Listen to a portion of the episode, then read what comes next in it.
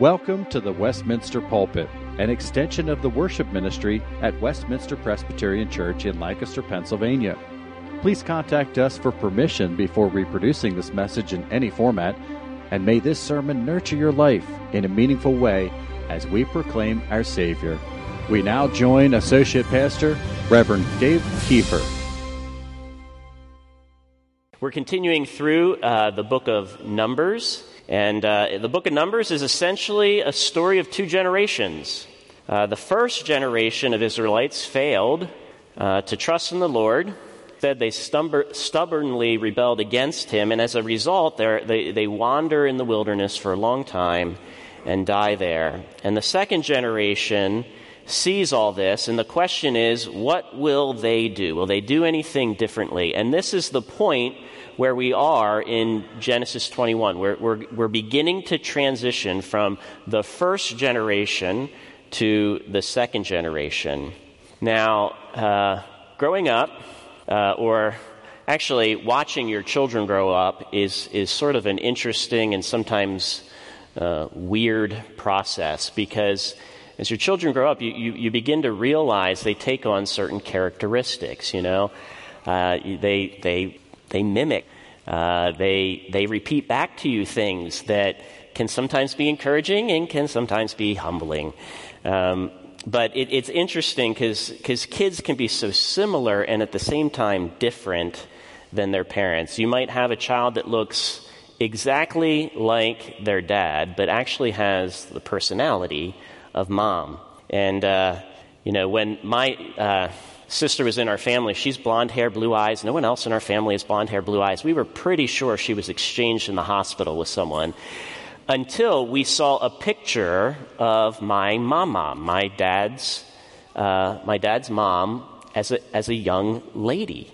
And uh, now I only knew my mom as, as an old woman. And so my brother and I tease my sister that, you know, she looks more and more like mom mom every day. But, but she actually fit into the family. And growing up, I was always told, uh, Dave, you are a splitting image of your father. And my dad was handsome, and so I didn't mind that. Um, but I never really thought that I reflected much of my mother's looks until in high school. Uh, during Spirit Week, we celebrated Gender Bender Day, which meant something very different back then than it does today. Some things are different and some things are the same. But uh, so I, I, dressed up, and I remember Michael Sweat, a good friend of mine, looking at me and saying, Oh my goodness, Dave, you look exactly like your mother. Now, the only thing that was more horrifying that than that statement is I looked in the mirror and, and he was right. I, my mom is a very beautiful woman, but for, uh, for a young, insecure teenager, it's not exactly what you want to be told. The, the point is, is that sometimes it takes a while to see those similarities and differences, doesn't it? It takes a while for them to develop. Um, and the same is kind of true of, of what we're reading in, in the book of Numbers. Here's, here's my point e- each generation reflects similarities and differences to the previous generation. And the Israelites, it was the exact same thing. And as you read the historical narrative, you can't help but notice that n- this new generation is different in, in several significant ways. Yet at the same time, they look and behave remarkably similarly to their parents. Chapter 20 is the beginning of the end of the first generation. The previous uh, generation, bracketed by the death of Miriam and Aaron, uh, are, is coming to an end. And now in chapter 21, the story begins for this new generation. And the transition, you know, just like, you know, changing from one generation to another, it doesn't happen overnight. It's a process. Remnants of the first generation are there until chapter 26. Uh, when a new census will mark the complete transition to the next generation. And so, as this new generation rises to replace the old, the important question at the forefront of the story is what will characterize this new generation? How will they be different and similar to their parents' generation? And what will they learn from their parents' mistakes? Um, and what will they repeat of their parents' mistakes? Now, these are the questions facing every generation, right? Uh, not just those in the Exodus. Each generation must decide whom they will serve. What legacy they will pass on to their children will be a legacy of faith and courage in the Lord and in His promises, or a legacy of fear and grumbling about their circumstances and grumbling about the Lord's apparent mismanagement of their life. You and I face the same questions today. So that's what we're going to look at as we look at Numbers uh, chapter 21. We're going to look at the similarities and differences of the first and second generation, and then we're going to look at, secondly, the faithfulness of God from generation to generation, how He's faithful to discipline and He's faithful to save. So let me pray, and then we'll, we'll dig in. God, thank you so much for your word. Thank you that you are God of revelation and that you are faithful from generation to generation. God, we pray that you would help us to pay attention to your word, uh, to listen, to let its truths uh, pierce our heart and soul, to let it convict us where we need to be convicted, encourage us where we need to be encouraged. We pray this in Jesus' name. Amen. So let's first of all look at the differences between the generations. And I'll be reading uh, chapter 21, verses 1 through 3. So when the Canaanite, the king of Arad, who lived in the Negev, heard that Israel was coming by the way of Atharim, he fought against Israel and took some of them captive. And Israel vowed a vow to the Lord and said, If you will indeed give this people into my hand, then I will devote their cities to destruction. And the Lord heeded the voice of Israel and gave over the Canaanites, and they devoted them and their cities to destruction. So the name of that place was called Hormah. So here, the new generation starts out very differently. Uh, they have victory over the Canaanites, and we only have a brief snapshot, but it illustrates a significant change in direction than the first generation. Notice verse 1 the war was initiated by the Canaanites, and it was during. Uh, uh, the, the, just as it was during the previous generation, the Canaanites initiated war both times. The Canaanites attack Israel and they take some Israelites captive, just as before. And in the past, such an action would have thrown the people of Israel into a downward spiral of fear and despair and grumbling. But this new generation remains composed Instead of immediately giving into their fear, they evidence a backbone of faith. And instead of grumbling and complaining, they go to the Lord. And in verse 2, they make a vow. They say, If you will give this people into our hand, we will devote all the spoils to you. For that's what it means when they say they promise to devote the cities to, the, to destruction. The word there is herem, or destruction. In other words, instead of keeping the spoils for themselves, Israel recognized God was the one who would fight their battle, and God was the one who would carry out his purposes. And, and that's exactly what happened. The Lord gave the Canaanites into their hands, and Israel follows through on their vows, and they devote the spoils to God instead of taking that, them for themselves, for they knew it was the, the Lord's battle and that he had won.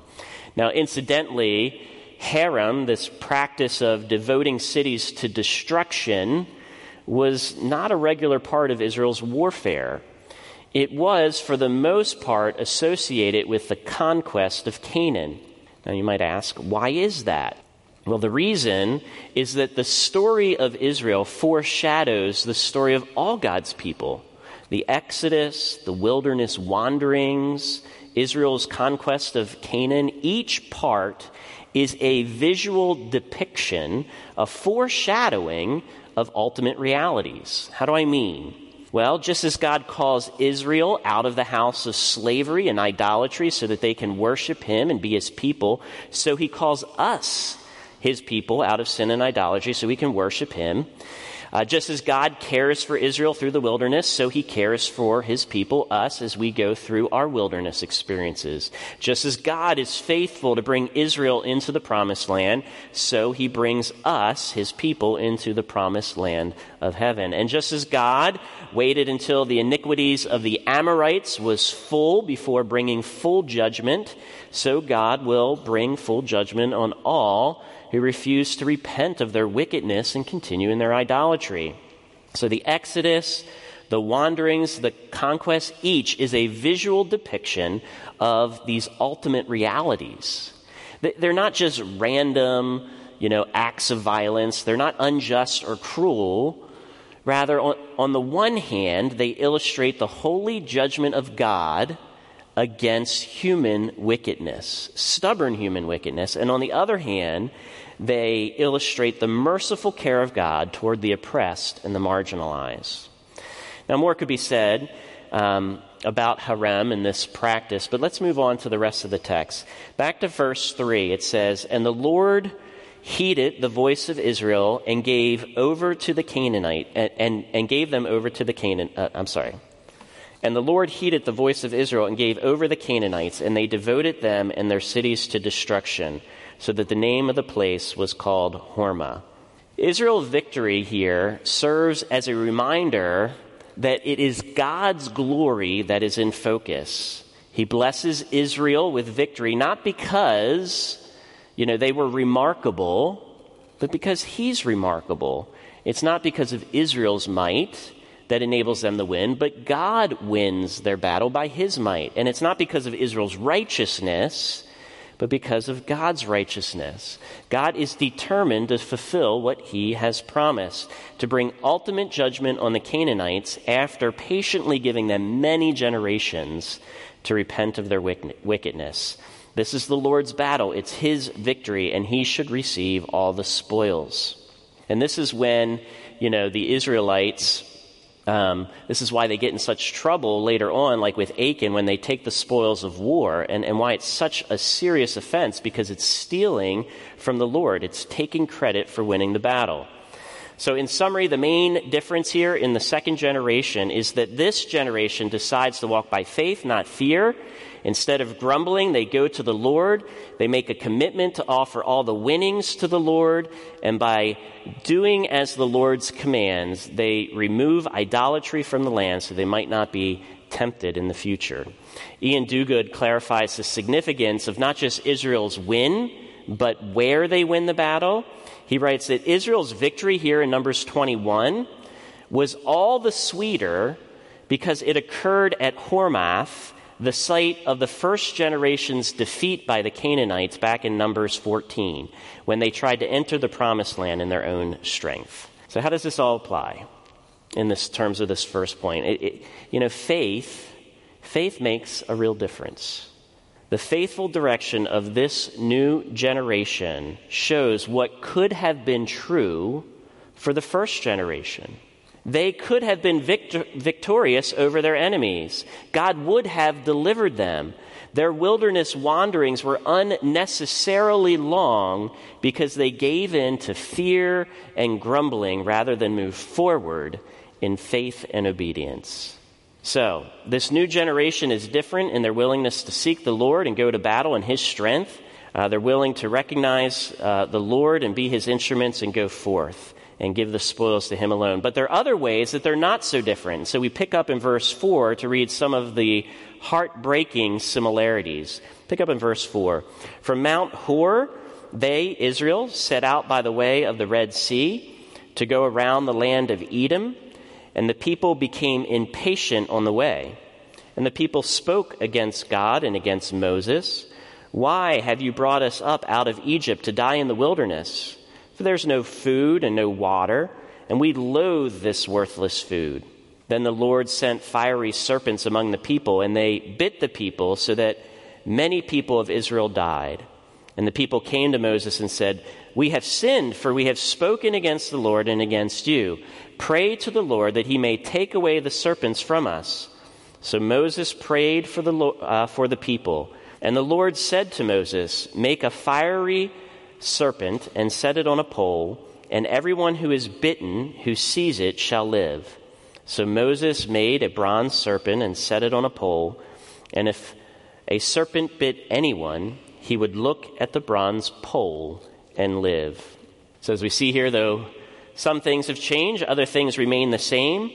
Notice that after God's uh, deliverance and the great victory he gave his people over the Canaanites, you may think that God would immediately sort of take his people into the promised land, but instead, as you notice here in verse 4, the Lord takes his people back toward the wilderness, and they set out by way of the Red Sea to go around the land of Edom. You might be thinking, well, what, what is going on here? Movement in this direction.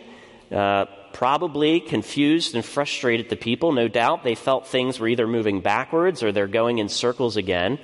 Uh, and so instead of waiting upon the Lord and trusting Him, in verse 5, they spoke against God and Moses by repeating the same complaints that the first generation had against God. They said, Why have you brought us up out of Egypt to die in the wilderness? For there's no food and we loathe this manna. I mean, these are nearly the identical complaints and accusations that their parents made. What does this mean? Well, it means that this generation is different, but not that different. Kudos for, you know, doing what your parents failed to do by seeking the Lord's favor and engaging in battle, but as we see here, the sins of the parents have already taken root in the children's hearts. And they may have started out well, but here they quickly stumble. And I don't know about you, this is a huge, huge kick in the gut. I mean, if they couldn't get it right, after seeing everything God did to their parents' generation, where is the hope? I was at a school board meeting. I've been going to a few of those, and as board members and teachers and administrators were feeling the heat of parents concerned about the direction of education, which is sounding more and more like indoctrination, they had a common reply. It almost sounded like it was a prepared talking point, and it was this. This was their prepared talking point to the parents Trust the children, they will lead the way. Yeah, I don't know where to begin on that one. Well, let's just say the children will lead the way is not where the book of Numbers lands its hope. The answer is not found in the innocence of children, as we just read. They're not innocent.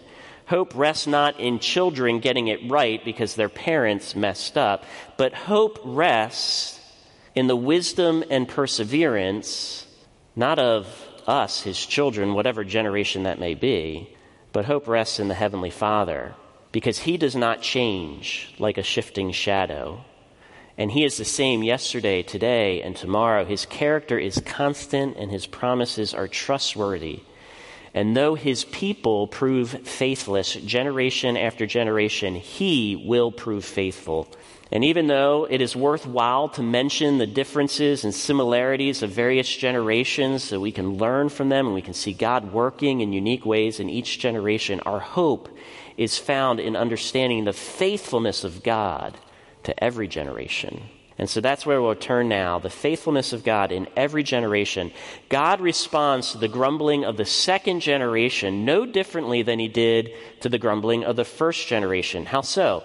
God brings judgment upon their sin to purify to purify them and lead them to repentance. And then the people come to Moses in grief and confession, admitting, We have sinned against God and you. Pray that the Lord will take away this judgment. So Mo- Moses intercedes as a good high priest, and God answers Moses' prayer and provides a way of deliverance.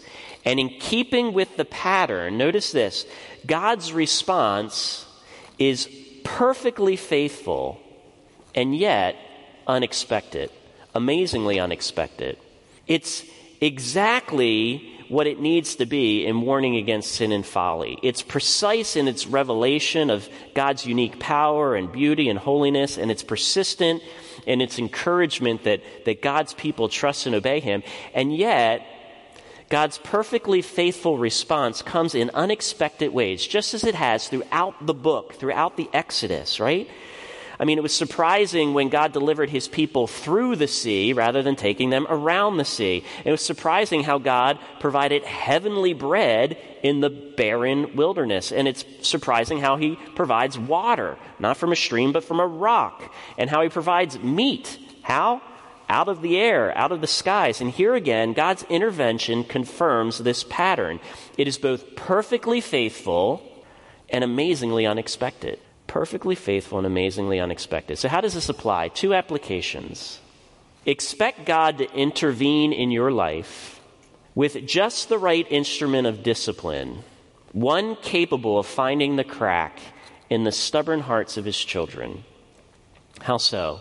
Well, let's look at the passage. When the new generation begins to complain, in verse 5, Why have you brought us up out of Egypt? God rebukes Israel for their accusations by sending fiery serpents. Snakes. Now, why snakes?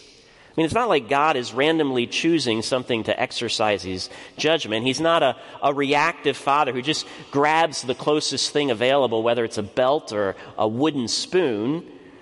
No, he is a wise and loving father who carefully chooses what's most likely to break through the rebellious child's stubborn heart in order to show him where real danger lies. Now, remember, snakes were well known symbols of Egypt's power and sovereignty. The cobra was the iconic image on Pharaoh's crown. So the question is having been freed from misery and slavery in Egypt, did they really want to subject themselves to the power of the serpent again? And let's not forget that since the Garden of Eden, the serpent is a symbol of the arch enemy of humanity. Satan himself disguised himself as a snake. He deceived the very first generation of humanity in the Garden of Eden. And that fiery snake caused a bite that killed both them and their children and left them wandering in a wilderness. Now let's remember, it was never God's fault, whether in the garden or in the Exodus that his people got stuck in the wilderness. It was always the result of their sinful choices. In the Garden of Eden, got, Adam and Eve got stuck in the wild because they chose to believe the serpent and what he said over what God said. And in Exodus, Israel remained stuck in the desert by choosing to return to the serpent instead, that being the serpent Pharaoh, instead of moving forward by faith into the promised land. And so the question for this new generation and for every generation, including ours, is will you see the serpent for who he really is and turn to God, or will you be seduced by the serpent and turn away from God? And so, by sending fiery serpents, God is reminding Israel not to be seduced back to Egypt and thus turn away from Him, but to see Pharaoh and Satan and all other deceivers accurately for who they are, and then to turn back to God. So, in summary, expect God to intervene with just the right instrument of discipline, one capable of finding a crack in your stubborn heart. It's true of Israel. The question is, how might it be true of you? Symbolically speaking, what are your fiery snakes? If you want to discover them, you might take a closer look at what you're tempted to be seduced by and to complain about instead of waiting upon the Lord. Remember, Israel was tempted by Pharaoh in Egypt, even as they complained about Pharaoh in Egypt. Are there fiery snakes at work or at the gym? Are there fiery snakes in your bedroom or in the refrigerator or on your computer or in relationships? Expect God to intervene with just the right instruments of discipline, one capable of finding the crack into your stubborn heart to effectively warn you of the dangers of continuing down that path. So, the pattern of God's intervention is perfectly faithful, and yet it's amazingly unexpected. And this is the second application. Expect God's instrument of deliverance to be amazing, even if unexpected. Just as the fiery snakes were purposefully chosen um, as an instrument of discipline, so too the bronze snake lifted up on a pole was a glorious but surprising instrument of deliverance. Notice verse 8 through 10. The Lord tells Moses, Make a fiery serpent and set it on a pole. And everyone who's bitten when he sees it shall live. And so that's what Moses does. He follows the Lord's instruction. He makes a bronze serpent, sets it on a pole. So if a serpent bit anyone, any person who all they needed to do was look at the bronze serpent and they would be healed and live. My question is who would think of using the symbol of death, a bronze snake lifted up on a pole, for an instrument of deliverance? I mean, God could have used anything to heal his people. He could have had Moses concoct a tonic that everyone needed to drink. He could have made an ointment and applied it to their wounds. But instead, he lifts up the source of their toxin on a pole and commands the sick and dying merely to gaze upon it, not just a glance, but to gaze upon it, to behold it. Why? What does this mean? And I think it means three things. First, it at least means this salvation comes only to those willing to humble themselves and let God set the terms of their healing. Pride comes before the fall, not just to individuals, but to generations. And this new generation was tempted to believe, like every generation is tempted to believe, that they're smarter and better than the previous generation. That they are somehow made of better stuff. After all, they've already had great victory that their parents didn't have. But in their complaining and grumbling against God and Moses, the same foolish pride that foiled their parents' generation remains alive and well in their own hearts. And so God, in His wisdom, requires them to humble themselves to relieve their pain and suffering. And if they want to get well, they must trust in the Lord and lean not on their own, uh, own understanding. They must look to the symbol of the very thing that is killing them look to it lifted up on a pole, and only if they're willing to do this, even if it contradicts their reasons and their expectations and their understanding, only if they're willing to do this can they be saved. What are the implications? Those who demand healing on their own terms and in their own way are not ready to be healed. Only those willing to submit themselves before God and allow God to set the terms and the conditions for their healing and for their salvation will receive its benefits. Those who still grumble against God that God should do it this way or that way will miss out. The pain and suffering they might otherwise find relief from will linger, and they will not receive the benefits of the healer until they're ready to submit to the ways of the healer. If you go to the physician and the physician says, This is what you must do to be healed, and you say, I don't want to do it, well, guess what? You're not going to be healed. The same is true here. Second, not only must you humble yourself, salvation comes only by the grace of God and not your works or anything you can do to heal yourself or save yourself. Notice the situation of those who, who grumbled against God was dire. They were bitten by poisonous snakes. I mean, the venom is already in the system, it's running through their veins. It's killing them. And they can't save themselves. It's beyond that. It's past that. That's past the point of no return. And if any rescue was to come, it had to come from outside them. God had to bring it. And to remove all doubt that they didn't have to contribute anything to their healing, God requires no ritual, no magic words. There's nothing they can do other than take God at His word and turn away from whatever else is captivating their gaze. Maybe it's their pain, maybe it's their suffering, maybe it's their ointments and their own attempts to heal themselves. They're to turn away from that and turn to the symbol of their salvation and gaze upon it. And as they do, and recognize this is by God's power, nothing I can do, salvation comes. Because salvation comes only by grace. So salvation comes to those willing to humbly accept God's offer in God's way. It comes by grace. And third, salvation comes from the faithful God who is the same from beginning to end. Listen, there are no two ways to salvation. There's not an Old Testament way to be saved and a New Testament way to be saved. God's people are saved through the covenant of grace, where Jesus is concealed in the Old Testament but revealed in the New. We're always saved by faith in Jesus Christ.